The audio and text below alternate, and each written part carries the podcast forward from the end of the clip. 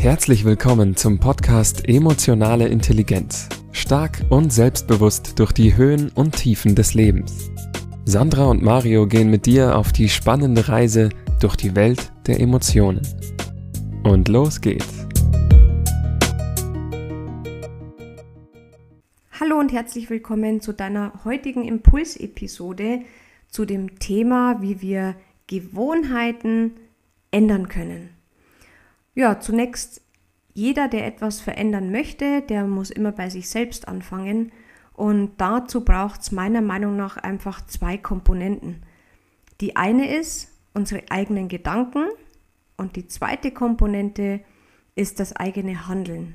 Weil in unserem Alltag, da gibt es einfach viel zu viel Ablenkung, ja, durch Berufsleben, im Privatleben, Familie, Freunde, wir haben ganz viele Termine und bei den ganzen Ablenkungen und Verpflichtungen, die wir haben, da finden wir noch kaum Zeit für uns selbst.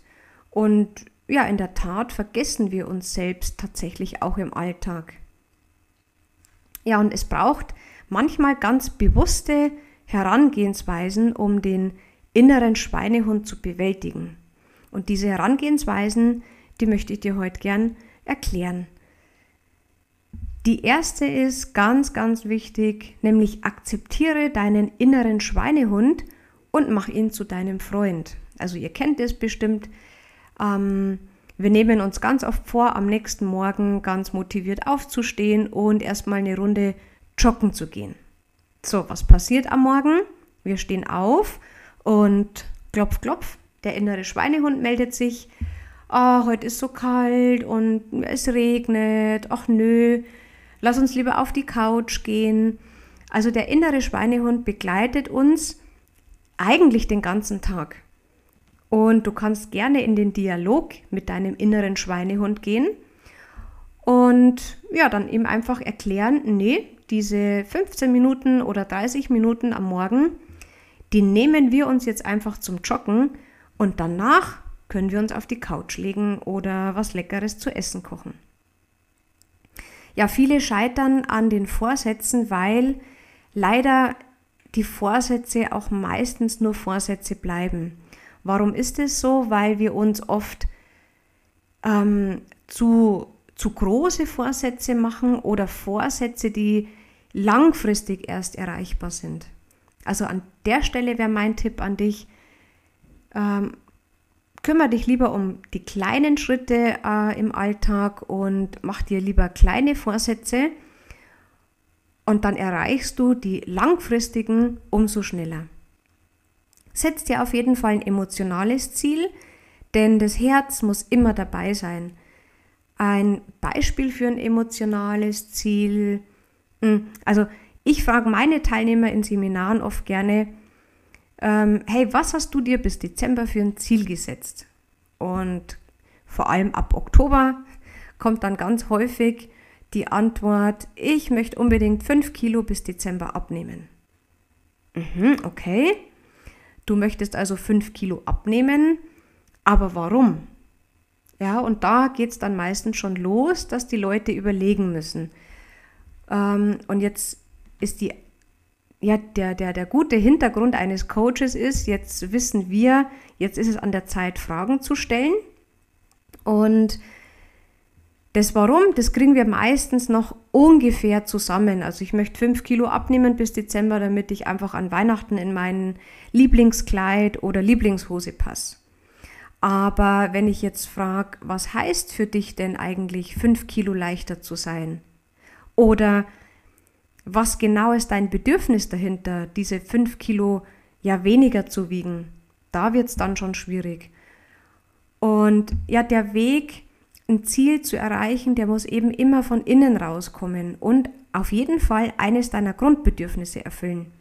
Also finde einfach heraus, was ist dein echtes Warum und ist es ein emotionales Ziel, das ich damit erreichen möchte oder worum geht es denn eigentlich?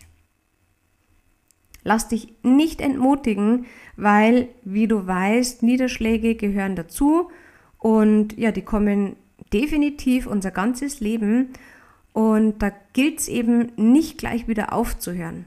Vor allem nicht sauer oder wütend auf uns selbst zu sein, weil Hürden zu überwinden erfordert, ja, erfordert auch Mut.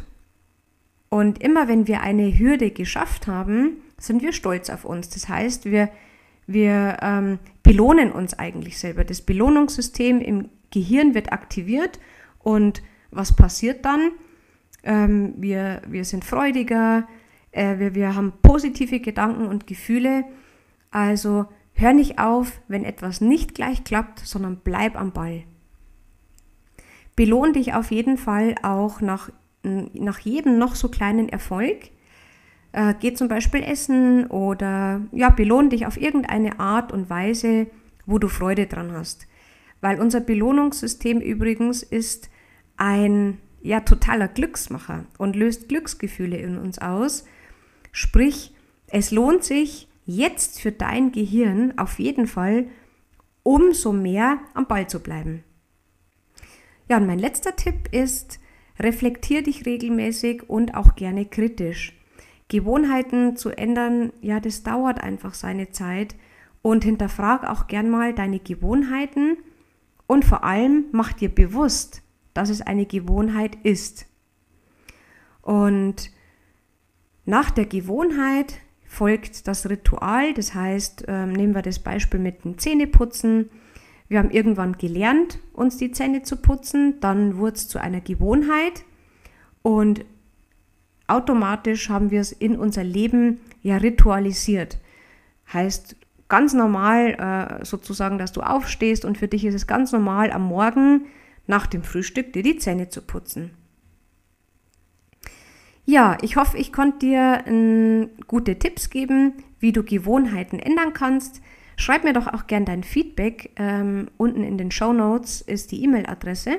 Und ich freue mich aufs nächste Mal mit dir.